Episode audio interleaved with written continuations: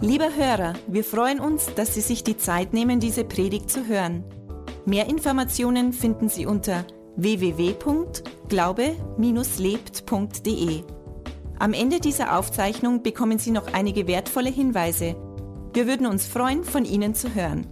Wir wünschen Ihnen viel Freude und wertvolle Erkenntnisse beim Hören.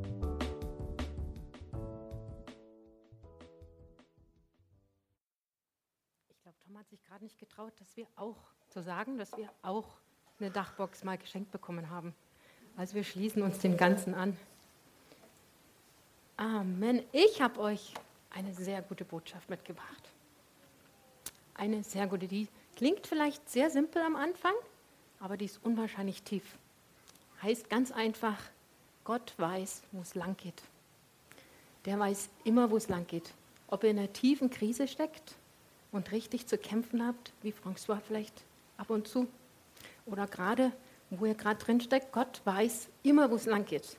Mit einer Krise, mit solchen Bergen vor euch von Entscheidungen, er weiß, wo es lang geht.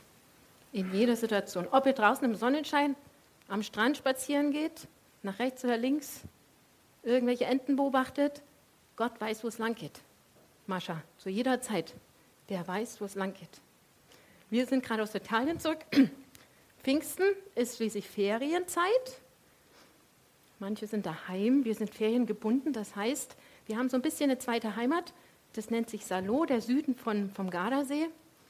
Und wir fahren ungefähr seit sieben Jahren dahin und haben wirklich eine gute Zeit auf einem Campingplatz, haben eine gute Familienzeit, dank Gott für gute Familienzeiten, wo wir entspannen können und abhängen können. Und ab und zu laden wir unsere Kinder zum Eiskaffee ein. Wer Italien kennt, kennt die Eiskaffees. Gell? Die Gelatos gibt es auch in, hier in Erding, gibt es auch in Ebersberg. Aber da unten sind die so ein bisschen pompöser. Manchmal ein Ort, Simeone, haben wir einen erlebt, der hat nicht zehn Sorten, nicht 20, der hatte 30 Sorten. Jetzt haben wir zwei, drei Kinder, zwei davon, die Buben, die machen es ganz easy. Die kommen an, ich weiß schon vorher, ich brauche die gar nicht fragen. Der eine, der da hinten, der will Schoko. Schoko ist immer dabei. Schoko muss dabei sein. Der zweite, der kleinere, der will Zitrone oder Joghurt. Muss immer dabei sein. Ganz einfach für uns zum Bestellen. Dann kommt die Lilly, da wird es kompliziert. Lilly steht da und unsere schnelle Bestellung, weil da stehen noch Leute hinter euch, die schnelle Bestellung, die wird dann nicht mehr schnell. Lilly steht da und guckt und kann sich nicht entscheiden. Die Auswahl ist einfach zu groß. Lilly ist aber auch diejenige, die offen ist für was Neues, kreativ und die Herausforderungen annimmt. Das heißt, bei der bleibt es nicht bei Erdbeer beim nächsten Laden und er bleibt es auch nicht immer nur bei Vanille. Lilly braucht was Neues. Lilly liebt es und die muss was Neues ausprobieren. Und deswegen steht man dann eine Weile, weil sie darf ja immer manchmal nur einen Wunsch oder zwei Wünsche äußern. Also stehen wir und warten, bis Lilly dann ihre ganz tolle kreative neue Entscheidung gewählt hat.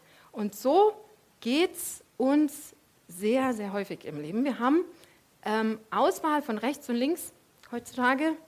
Oh, ich habe was vergessen, das hole ich mir nachher noch. Wir haben extrem viel Auswahl und äh, es fällt uns manchmal richtig schwer, uns für Sachen zu entscheiden.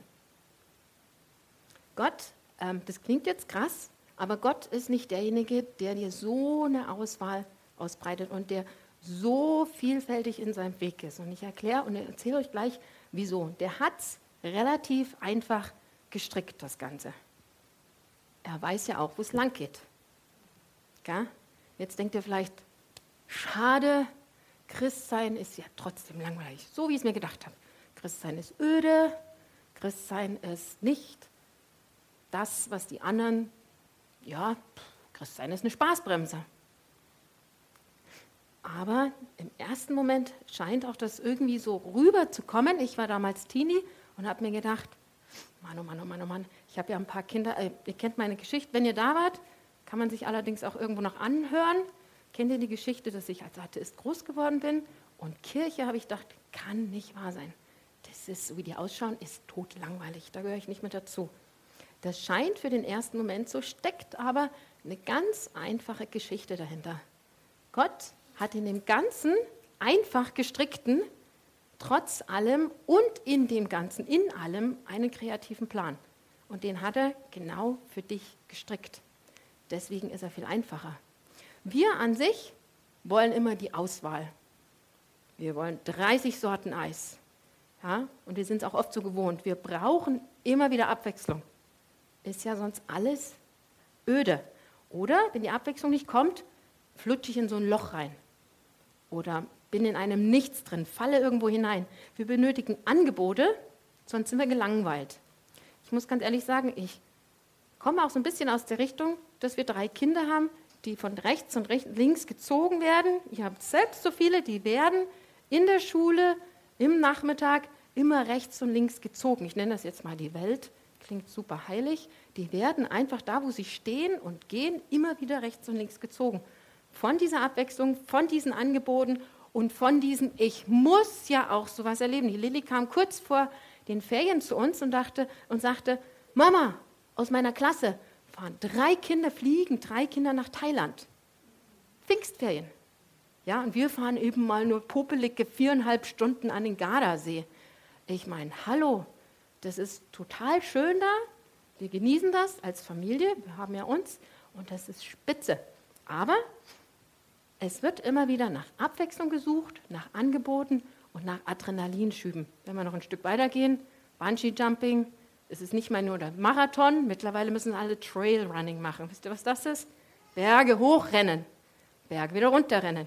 Mountainbiken ganz zu schweigen, das kennen wir alle schon.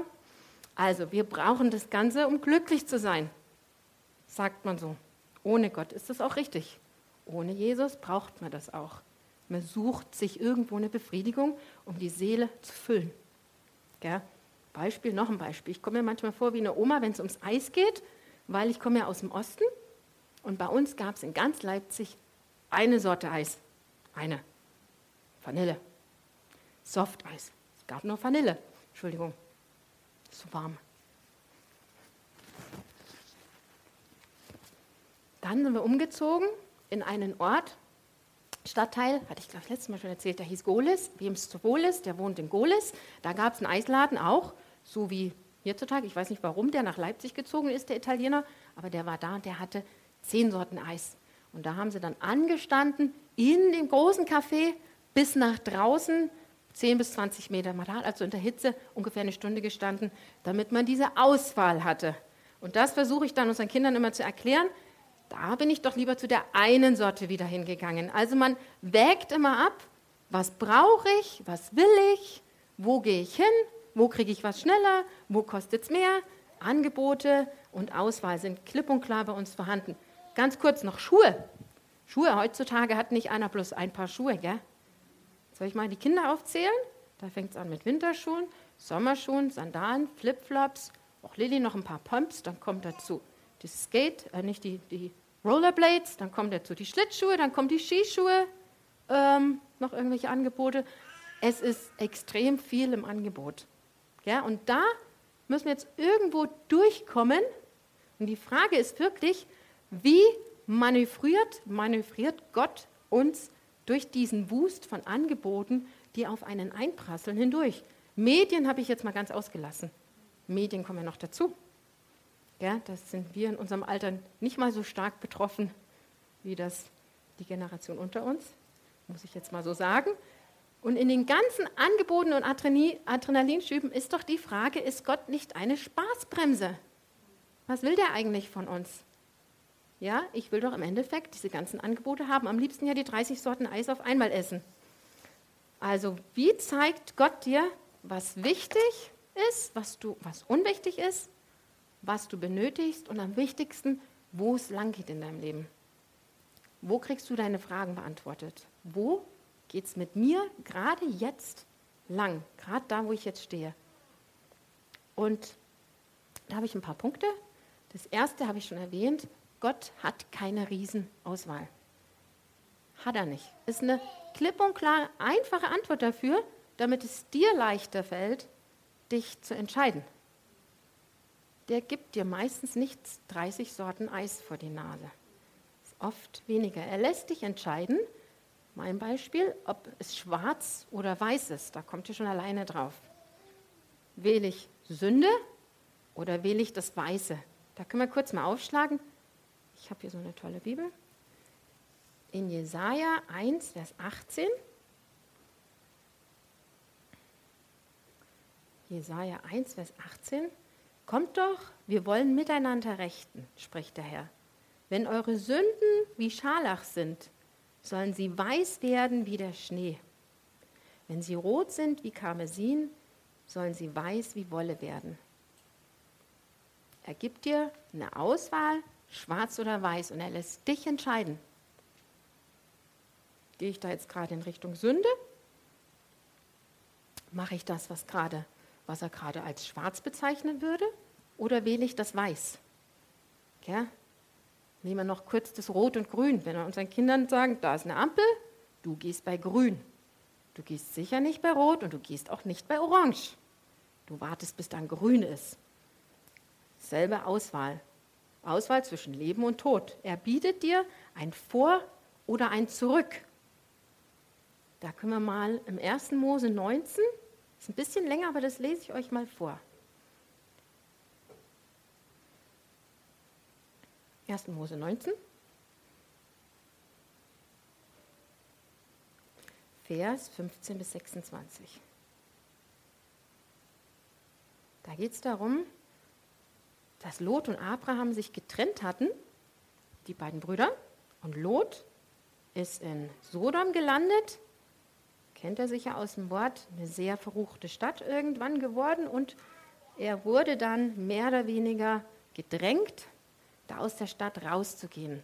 Als nun die Morgenröte aufging, drängten die Engel Lot und sprachen, mach dich auf, nimm deine Frau und deine beiden Töchter, die hier sind, damit du nicht umkommst in der Bestrafung dieser Stadt.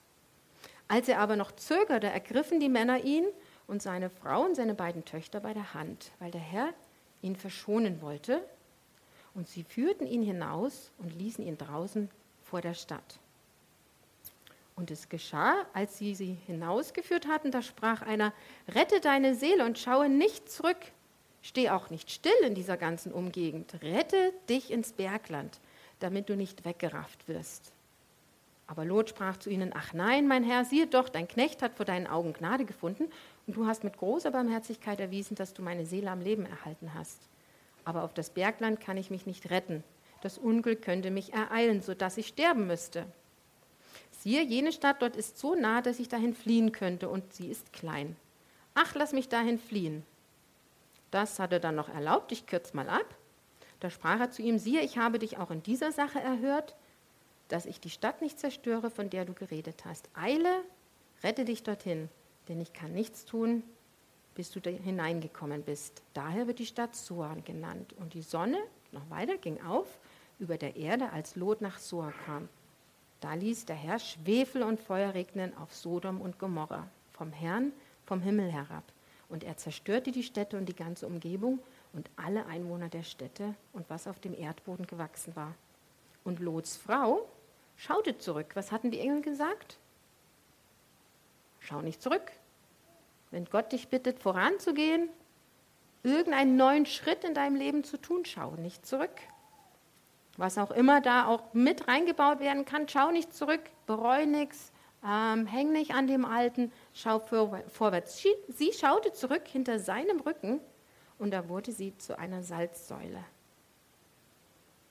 Ich denke, dass Gott immer möchte, dass es vorwärts geht. Nicht, dass wir wegeilen müssen vor ihm, schneller als ihm sein müssen, aber es geht immer vorwärts, auch in der Krise, auch bei so einem Berg Entscheidungen und auch an einem sonnigen Tag. Es geht immer vorwärts. Ja, er weiß gerade, dass Kreuzungen in deinem Leben existieren oder dass gerade nur ein sonniger Tag ist, aber er weiß, dass da Kreuzungen sind. Und genau in der Situation hat er einen Plan und gibt dir eine klare Wegweisung.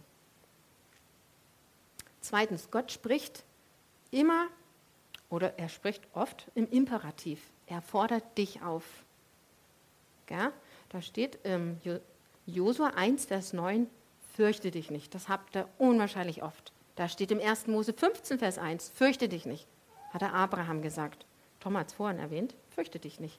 Er sagt nicht, jo, heute scheint die Sonne, brauchst dich heute nicht, brauch, kannst dir heute mal aussuchen, kannst dich heute mal fürchten. Ja? Oder fängst mal um fünf an, dich zu fürchten. Überlegst dir mal, ob du dich heute in der Nacht sorgst oder nicht. Kannst du dir aussuchen. Sagt der nicht. Er gibt dir in solchen Sachen keine Auswahl. Da geht es immer nur in eine Richtung. Gell? Er sagt, sorge dich nicht. Und dann wird die Nacht auch so, dass du schlafen kannst. Im 5. Mose 31, Vers 6 ähm, gibt Mose die Führung der Israeliten, also er gibt seine Führung ab an Josua und sagt dem Volk einfach, wo es lang geht. Seid mutig und unverzagt. Da gibt es viele Geschichten im Alten Testament, wo die Israeliten immer wieder so einen Berg vor sich gesehen haben. Und es kommt ganz oft die Antwort im Imperativ, fürchte dich nicht, sei mutig und unverzagt. Das hat er auch dem Josua gesagt. Denn das ähm, Volk, was ihr da besiegen sollt, gibt es einige von denen, die werdet ihr auch besiegen, hat er von vornherein schon versprochen. Wir haben jetzt am Gardasee zwei Berge mal wieder bestiegen.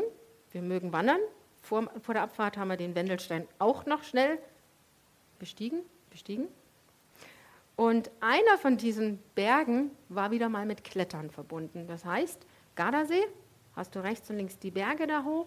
Und wenn du dann mal einen Klettersteig findest, dann hat er immer mit einem Abhang zu tun, die meisten Klettersteige. Aber das war einer wieder mit Abhang. Den haben wir aber diesmal gewählt. Da haben wir uns nicht verlaufen. Letztes Jahr sind wir plötzlich auf einem gelandet und hatten uns verlaufen. Aber was ich sagen möchte ist, dass wir mit unseren Kindern da nicht langgehen würden, als sie kleiner waren, haben wir das nicht gemacht. Jetzt sind sie aber groß genug, dass wir sagen, okay, wir schaffen das. Wir trauen euch das zu. Wir gehen alle gemeinsam, aber wir trauen euch das zu. Ihr schafft das. Außerdem machen wir es, weil wir mit dabei sind. Okay? Und Nummer C habe ich hier so stehen. Wir würden sie auch immer wieder ermutigen, dass sie das machen können. Das sind drei Sachen. Wir gehen äh, mit ihnen mit. Wir trauen ihnen es zu und wir ermutigen sie, dass sie das schaffen. Genau das ist es bei Gott dasselbe. Ja? Wenn er euch das nicht zutrauen würde, würde er euch nicht herausfordern und sagen, macht das. Er traut euch das zu, dann als nächstes, er begleitet euch und er ermutigt euch jedes Mal, weil er ja bei euch ist der ist ja nicht irgendwo da unten am Fuße des Bergs. Ja, da würden unsere Kinder, glaube ich, nicht sehr weit laufen. Die Lilly ist äh, bei dem einen Berg, haben wir gesagt, es war so spontan, kam vorher noch ein Gewitter und Regenguss, haben uns nochmal in unser Zelt verzogen. Plötzlich um zwölf wurde bestes Wetter und wir haben gesagt, so, jetzt fahren wir. Und Lilly so, nee, ne, jetzt noch auf dem Berg. Dann sind wir losgefahren und hinten war eine Stille im Auto. Wir drehen uns um. Lilly eingeschlafen. Um zwölf. Unser kleiner Teenager hat abends zu lange gemacht mit den anderen Kindern zur Führung, wollte auch mal ein bisschen erwachsen spielen, hinten eingeschlafen und dann sind wir angekommen am Fuße des Berges. Dann steh mal auf und wander mal deftig den Berg hoch. Also wir mussten die ordentlich ermutigen, die junge Dame. Und es hat einen super Spaß gemacht. Als sie dann oben war, hat sie sich riesig gefreut. Aber wir würden das nicht machen, wenn wir es ihr nicht zutrauen würden, sie nicht begleiten würden und sie nicht ermutigen würden. Ja? Drittens, ist, Gott bittet dich, Sachen zu tun, aber er bettelt dich nicht. Der sagt nicht, oh, liebe Manu, tu das doch bitte, bitte, bitte, bitte für mich. Ja, das ist auch, ähm, muss ich dazu sagen, die Bibel ist auch in Sachen Erziehungsfragen für mich ein absoluter Bestseller. Es gibt nämlich Dinge, die du deinen Kindern einfach sagen musst. Da wird nicht gebettelt. Ja, und so ist es auch mit unserem himmlischen Vater. Der bettelt dich in manchen Sachen, bettelt er nicht. Er sagt meist, wo es lang geht, weil er weiß ja, dass es dir gut tut. Bleiben wir nochmal beim Klettersteig. Tom sagt zu unserem Jüngsten, wir nennen den mal Springensfeld, weil der kann auf einer geraden Fläche wie ein Rasen da draußen wunderbar hüpfen. Der läuft nicht so richtig. Unser Louis, ich kann es jetzt mal nicht so nachmachen, der springt immer. Gell? Nun ist es relativ gefährlich mit dem auf einem Klettersteig wenn er seine Füße nicht voneinander setzt, sondern springt. Dann springt er ja einfach mal ins Leere. Dann sagt der Tom nicht einfach, äh, ach Louis, kannst du dir mal überlegen, ob du jetzt da so deinen Schritt da nach rechts setzt oder nach links. Nee, nichts da auf einem Klettersteig. Der sagt einfach nur äh, laut und deutlich, Louis, hier geht's lang. Da wird nicht diskutiert, ach lieber Louis, kannst du ja mal überlegen, ob du vielleicht da jetzt den Weg ein Stück einen Zentimeter weiter rechts gehst. Und vor allen Dingen ist die Diskussion viel zu spät. In dem Moment wäre Louis ja schon wieder ganz da, wo er gar nicht hingehen sollte. Ich habe da ein tolles Foto. Der Leon grinst schon. Wenn Louis manchmal denkt und spielt, das ist von letztem Jahr, aber da seht ihr, das ist ein Klettersteig. Das heißt, wir klettern immer nur auf diesen, da haben wir uns allerdings verlaufen, sind trotzdem gut oben angekommen, klettern da auf diesen Steinen hoch, da hinten ist der Gardasee. Wir fangen nicht immer ganz unten an, das sieht schon deftig aus.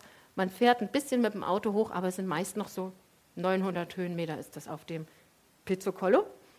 Und wenn der junge Mann da, der Große ist ein Braver, der ist schon immer vorweggelaufen und hört Wiener 1, der Junge ist halt das, der Kleinere, der springt ins Feld. Wenn er mal nicht hören würde, ist er ganz schnell auf der falschen Seite vom Berg.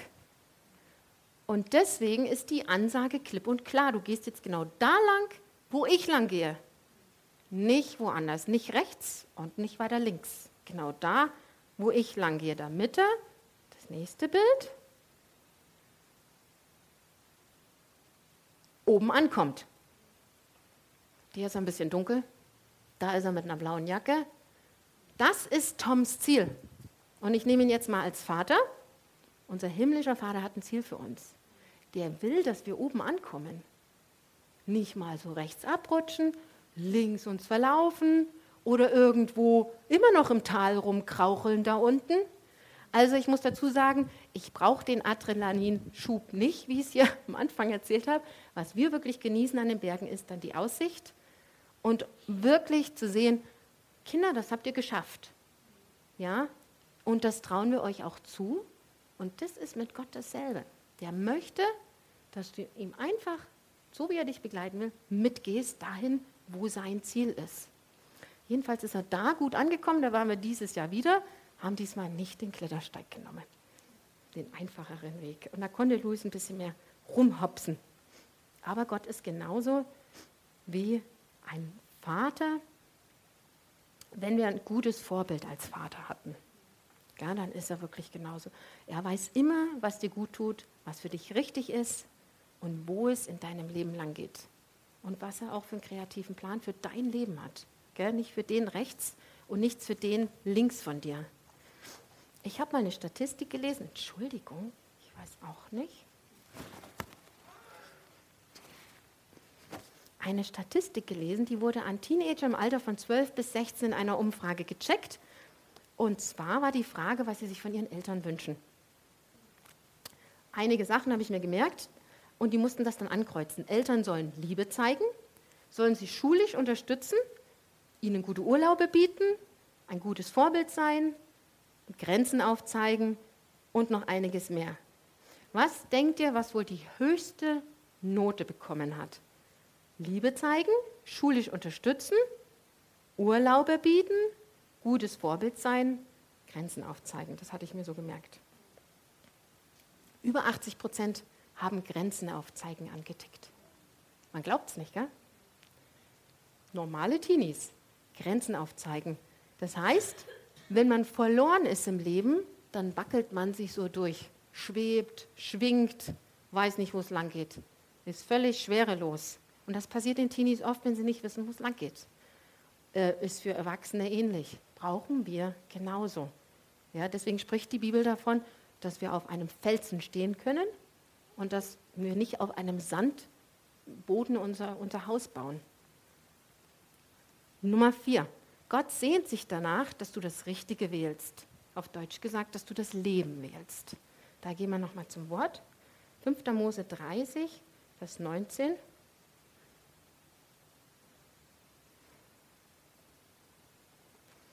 Fünfter Mose 30, den suche ich mal fix.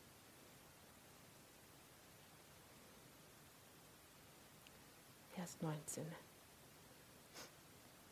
Ich nehme heute Himmel und Erde gegen euch zu zeugen. Ich habe euch Leben und Tod, Segen und Fluch vorgelegt. So erwähle nun das Leben, damit du lebst, du und dein Same. ist klipp und klar. Der gibt oft zwei Sachen zur Auswahl. Schwarz, weiß, vor, zurück. Leben, Tod. Ist echt einfach gestrickt. Gell, da ist nicht viel dabei. Wir sagen an der Ampel rot oder grün. Leben oder Tod. Wenn Tom sagt, Luis, da geht's lang, dann will er, dass er lebt. Ist dasselbe in grün. Und wenn Louis nicht hört, weil er im Spiel manchmal so mit seinem Stock durch die Gegend wandert, dann schnappt er ihn sich, so wie die Engel den Lot geschnappt haben. Die haben sich, das steht drin, die haben ihn gepackt, im Englischen steht, die haben sie gepackt und vor die Stadt gesetzt, den Lot und seine Familie. Das ist unglaublich. Und ein Vater schnappt sich auch sein Kind, besonders an der Straße, und zerrt ihn zurück ins Leben hinein und nicht ins Tod, in den Tod. Fünftens, Gott möchte, dass du vorwärts gehst. Das hat man schon erwähnt. Ein Teil, der, eine andere Geschichte, braucht er nicht aufschlagen, ist noch, wie die Israeliten aus der Gefangenschaft Ägyptens befreit wurden. Und warum sind sie 40 Jahre in der Wüste rumgetingelt? Nicht, weil Gott das so geplant hatte, okay, sondern weil sie zurückgeschaut haben, weil sie bereut haben, weil sie im alten Leben bleiben wollten. Im Endeffekt haben sie sich da die Rosinen wieder an sich an die Rosinen erinnert, die es in Ägypten gab, aber eigentlich waren sie ja Sklaven. Ich muss immer ein bisschen drüber lächeln, wenn man im Osten nochmal zu Besuch ist. Entschuldigung, wenn ich Osten-Westen sage, aber sag mal einfach Leipzig und du triffst immer noch alte Freunde oder eine ältere Generation meistens, die sich den Osten zurückwünschen. Da muss ich echt drüber lächeln. Kommen mir vor wie die Israeliten. Man sucht sich in Erinnerung die Rosinen raus, die cool waren, aber dass es im Endeffekt eine zerrüttete Wirtschaft war, da wird gar nicht mehr drüber gesprochen. Also pickt sich nur die Rosinen raus und bereut die Sachen und geht nicht vorwärts, blickt nicht vorwärts. Und dafür mussten sie 40 Jahre im Endeffekt rum ähm, sitzen. Sind zwar rumgelaufen, aber sind nicht angekommen. Im Endeffekt haben sie stagniert. Obwohl Herausforderungen dich strecken können, vorwärts bringen, du gedehnt wirst und du neue Wege gehst. Wisst ihr, was stagnieren heißt, wenn du mal nachschaust im Wörterbuch? Ganz einfach. Du bleibst in deiner Entwicklung stehen, du stockst, du bleibst stehen und du kommst nicht mehr vorwärts. Du bleibst in deiner Entwicklung stehen und das ist schade. Da ist allerdings der Gegensatz zu dem Wort ausharren. Wenn du irgendwie ausharrst und auf Gott wartest, dass du den neuen Schritt gehen kannst, dann bist du immer noch am Wachsen. Innerlich wächst du weiter. Wenn du aber stagnierst, weil du den neuen Weg, den Gott für dich schon vorbereitet hast, nicht gehen magst, dann bist du, sitzt du fest. Dann stockst du in deiner Entwicklung, kommst nicht weiter. Also, selbst wenn Herausforderungen kommen, heißt es nicht, dass das nicht Gottes Plan ist. Ja? Ich nehme noch ein Beispiel, da brauche ich was dafür. Wir haben ein paar Leichtathleten an Bord, weil ich selbst mal in der Leichtathletik war, haben wir unsere Kinder so ein bisschen rangeführt, müssen aber nicht. Der Louis mag es nicht, aber der Leon und die Lilly machen Leichtathletik. Oh, ich bereite schon viel zu viel vor. Ähm, und die Lilly, eine Disziplin, die Lilly muss den Hürdenlauf machen. Nun ist die Lilly aber nicht die größte. Der Leon ist groß für sein Alter, die Lilly ist klein für ihr Alter. Das heißt, sie muss aber trotzdem für die Disziplinen bei einem Wettkampf den Hürdenlauf mitmachen. Und das ist eine krasse Sache. Was denkt ihr denn? Sie ist jetzt zwölf, wird 13 dieses Jahr. Wie hoch die Hürden ungefähr sind für ihre Altersgruppe? Was schätzt ihr? Warte, ich sag, schlag euch mal was auf. Das sind jetzt so 50 Zentimeter. Bin ich richtig? 60 Zentimeter sind ganz da oben. Schaut mal, das ist ungefähr da. Ja, ich bin richtig mit meinem Teil. Okay? 60 genug? 70 ist dann hier. Wer ist für 70? Okay. 76. So hoch wie ein Schreibtisch. Das ist ein Schreibtisch, an den ihr euch setzt. Und so hoch ist eine Hürde. Wenn ihr bedenkt, dass ich da kaum drüber steigen kann, das Ding steht dann so vor mir, zack, komme ich kaum im Steigen drüber. Und ich bin mir sicher, dass ihr Schritt halt kürzer ist. Das heißt, die kommt da drüber. Was denkt ihr denn, wie sie da drüber kommt? Das ist nicht einfach so gemacht, Startstellen und los. Sie braucht die Technik, Das heißt, sie muss sich überlegen, ähm, da gibt es ein Sprungbein und ein Nachziehbein, was danach kommt. Da gibt es eine Schrittlänge und einen Schrittrhythmus.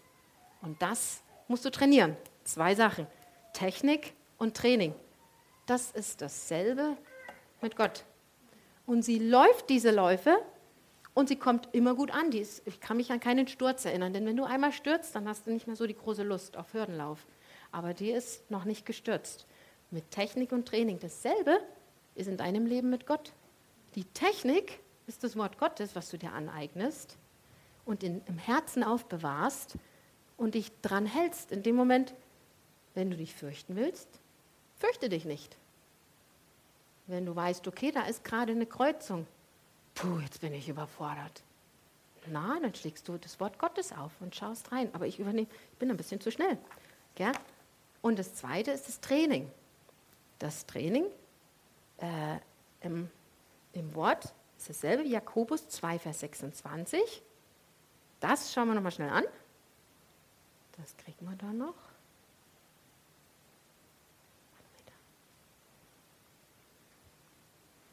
Jakobus 2, 26.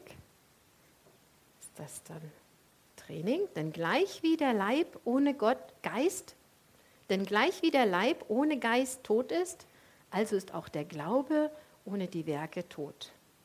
Du eignest dir erstmal den Glauben an, die Technik, du liest das Wort Gottes und dann trainierst du es, indem du das anwendest und Dinge tust, die dir vielleicht neu sind, die dich herausfordern und das Ganze umsetzt. Das ist dann das Training. Ja? Und es sind Herausforderungen. Das sind Hürden und die sind für Lilly viel zu hoch. Wenn man sich da vorstellt, denkst du, no way, schafft sie nicht. Schafft sie doch. Mit Training. Jetzt muss ich noch zum Schluss euch sagen, wie spricht er denn jetzt zu uns?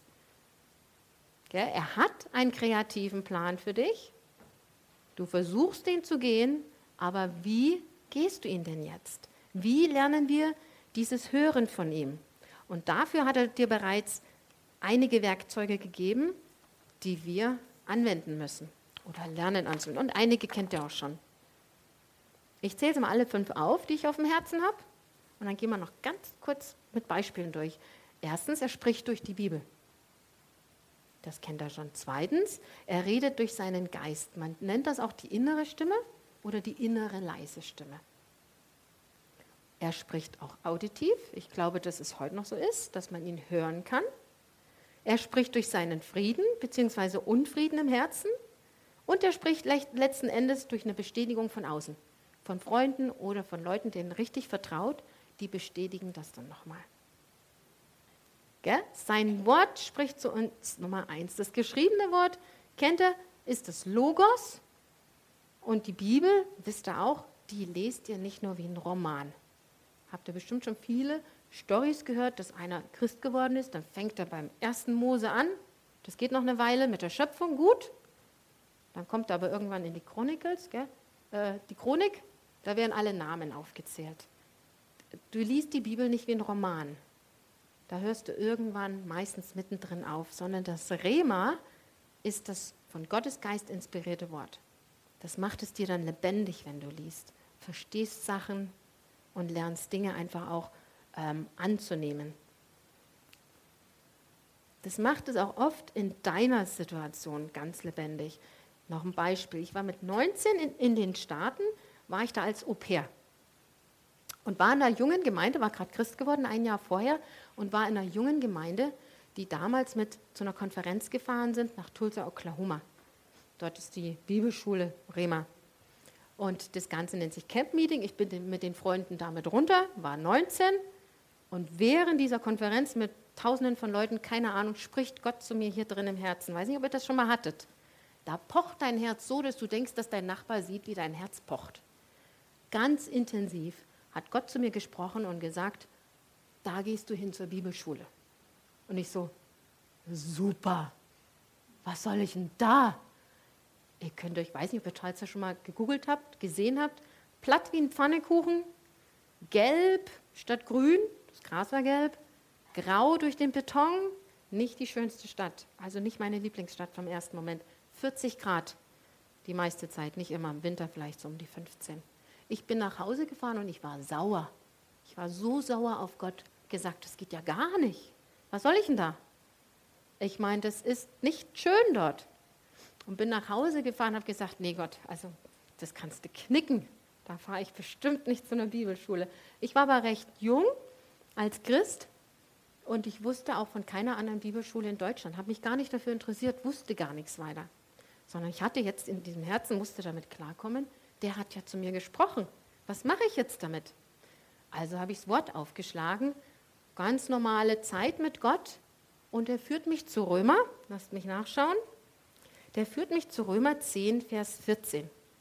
Schaut da nochmal fix mit mir, das ist eine kleine Überraschung. Ich hatte dann, nachdem ich selbst bekehrt, schnell, also bekehrt war, sofort irgendwie auf dem Herzen, ich möchte mal in die Mission, eher als Kinderkrankenschwester, aber ich wollte gern in die Mission. Das wusste ich schon. Und dann lese ich diesen Vers, wie sollen sie aber anrufen, äh, den anrufen, an den sie nicht geglaubt haben? Wie sollen sie aber an den glauben, von dem sie nichts gehört haben? Wie sollen sie aber hören ohne einen Verkündiger? Das ist bestimmt ein Wort, was ihr schon gehört habt. Gell? Und ich hatte es schon mal irgendwo in einer Predigt gehört und diesmal hat es mich aber angesprochen. Für mich in meiner Situation. Ihr denkt, das passt ja überhaupt nicht. Was macht denn jetzt dieses Wort da drin? Das hat mich aber angesprochen. Gott hat durch sein Wort ein Wort in mir lebendig werden lassen. Und ich habe mir gedacht, Menschenskinder, klaro. Wie kann jemand Gott anrufen, ohne zu glauben? Wie kommt Glaube ohne Hören des Wortes Gottes? Und wie kann jemand hören, ohne dass da jemand predigt? Was will ich denn in der Mission, wenn ich gar nicht weiß, was ich da sagen soll? Und das war für mich die Antwort. Ich muss ja auch erst mal ein bisschen was lernen, bevor ich da irgendwo hin will. Für mich war das klar wie Kloßbrühe. Ich wusste, das ist meine Antwort. Und das habe ich richtig im Herzen auch aufgenommen und bin freudig zu einer Freundin gegangen, die mit mir hingefahren ist. Bin durch die Tür gestürmt, das war eine WG, da hat mich ein anderes Mädchen reingelassen. Gehe in ihr Zimmer und ihr werdet es nicht glauben, die hat gerade ihre Fußnägel lackiert, das weiß ich heute noch. Und während des Lackierens sage ich ihr, ich muss zu der Bibelschule, ich gehe da bald hin. Und die guckt nicht mal hoch von ihren Fußnägeln. Die guckte nicht hoch und sagt, ja, ich weiß, das wusste ich schon lange. Und ich denke, das gibt's doch nicht.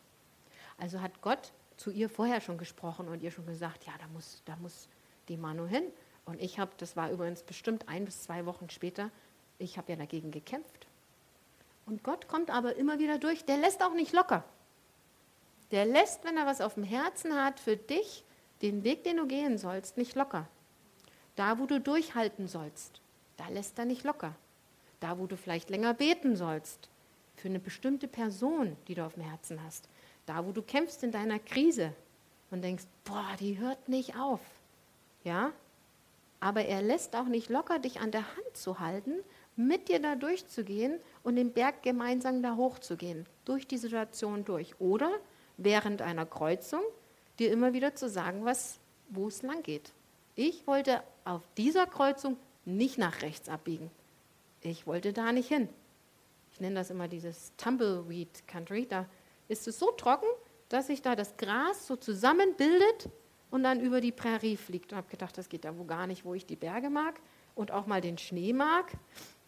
Und dann bin ich doch glatt. Äh, da habe ich jetzt zwei Punkte gleich. Ich habe erstens, er spricht durch das Wort Gottes erwischt. Ich habe zweitens, er spricht in der inneren Stimme zu dir. Und ich habe fünftens, er bestätigt das von außen. Um das ganze Geschichte zu beenden, ich bin dann nach meinem Au-pair-Jahr, habe das beendet, zurück nach Deutschland, habe als Kinderkrankenschwester gearbeitet, mein ganzes Geld, was ich irgendwie zusammenraffen konnte, gespart und bin glatt wieder zurückgegangen. Also das war jetzt nicht unbedingt der Weg, dass ich einen Tag später in die Schule gegangen bin. Gott trägt dich dann auch noch bis dahin und dadurch. Das passiert nicht alles gleich am nächsten Tag, was er dir sagt. Ja, das ist dieses Ausharren. Ich habe in Deutschland nicht stagniert, sondern ich habe ausgeharrt, bis der nächste Schritt dran war und bin dann zurück in die Schule. Was auch nicht immer easy war, aber bin dann da angekommen. Genau. Und es waren mit die besten Jahre meines Lebens in diesem Tumbleweed Country, weil ich habe super Freundschaften, natürlich das Wort sowieso, die Schule sowieso, aber auch Freundschaften kennengelernt, die wir über das ganze Leben noch haben. Der Tom hat es jetzt alle kennengelernt, die meisten. Das auditive Hören, das, das kriegen wir noch schnell hin. Das auditive Hören, da könnt ihr mal bitte noch fix 1. Samuel 3, oh, das ist lang, ich erzähle es euch vorher ein bisschen. 1. Samuel 3.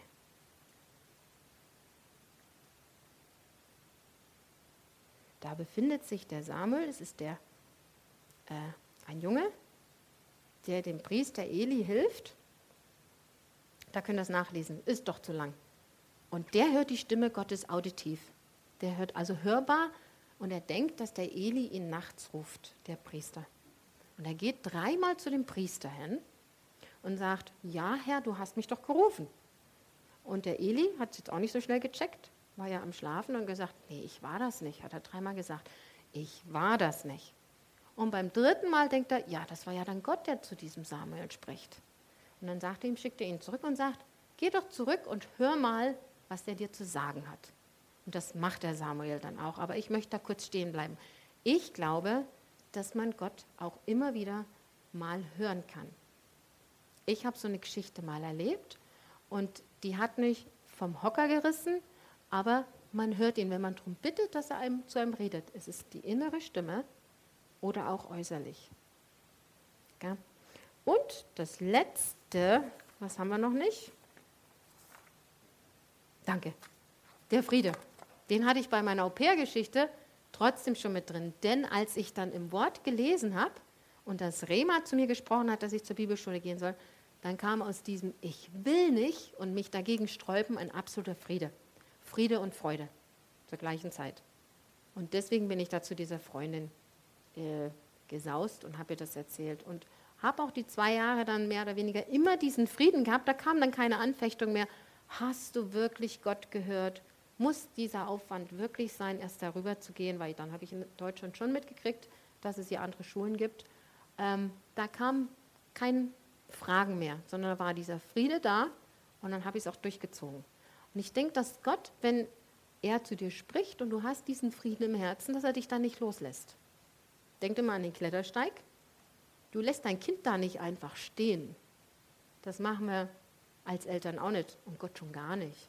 Der nimmt dich an die Hand und der begleitet dich bis zum Ziel, weil er will ja, dass du lebst. Er gibt dir die Auswahl und du entscheidest dich, dass du da mitgehst. Also nochmal ganz kurz. Auch wenn wir umgeben sind von Angeboten, Auswahl, Abwechslung oder Adrenalinschüben, die man braucht, Gott manövriert dich dadurch, weil er ein Ziel verfolgt, ohne eine Spaßbremse zu sein und zeigt dir, was du zu wählen hast. Meistens zwei Sachen. Er spricht im Imperativ, er bittet dich, aber er bettelt dich nicht. Er sehnt sich danach, dass du das Leben wählst und nicht die andere Seite. Und Gott freut sich, wenn du vorwärts gehst und nicht stagnierst. Wie macht er das? Durch sein Wort, durch seinen Heiligen Geist, durch die innere Stimme,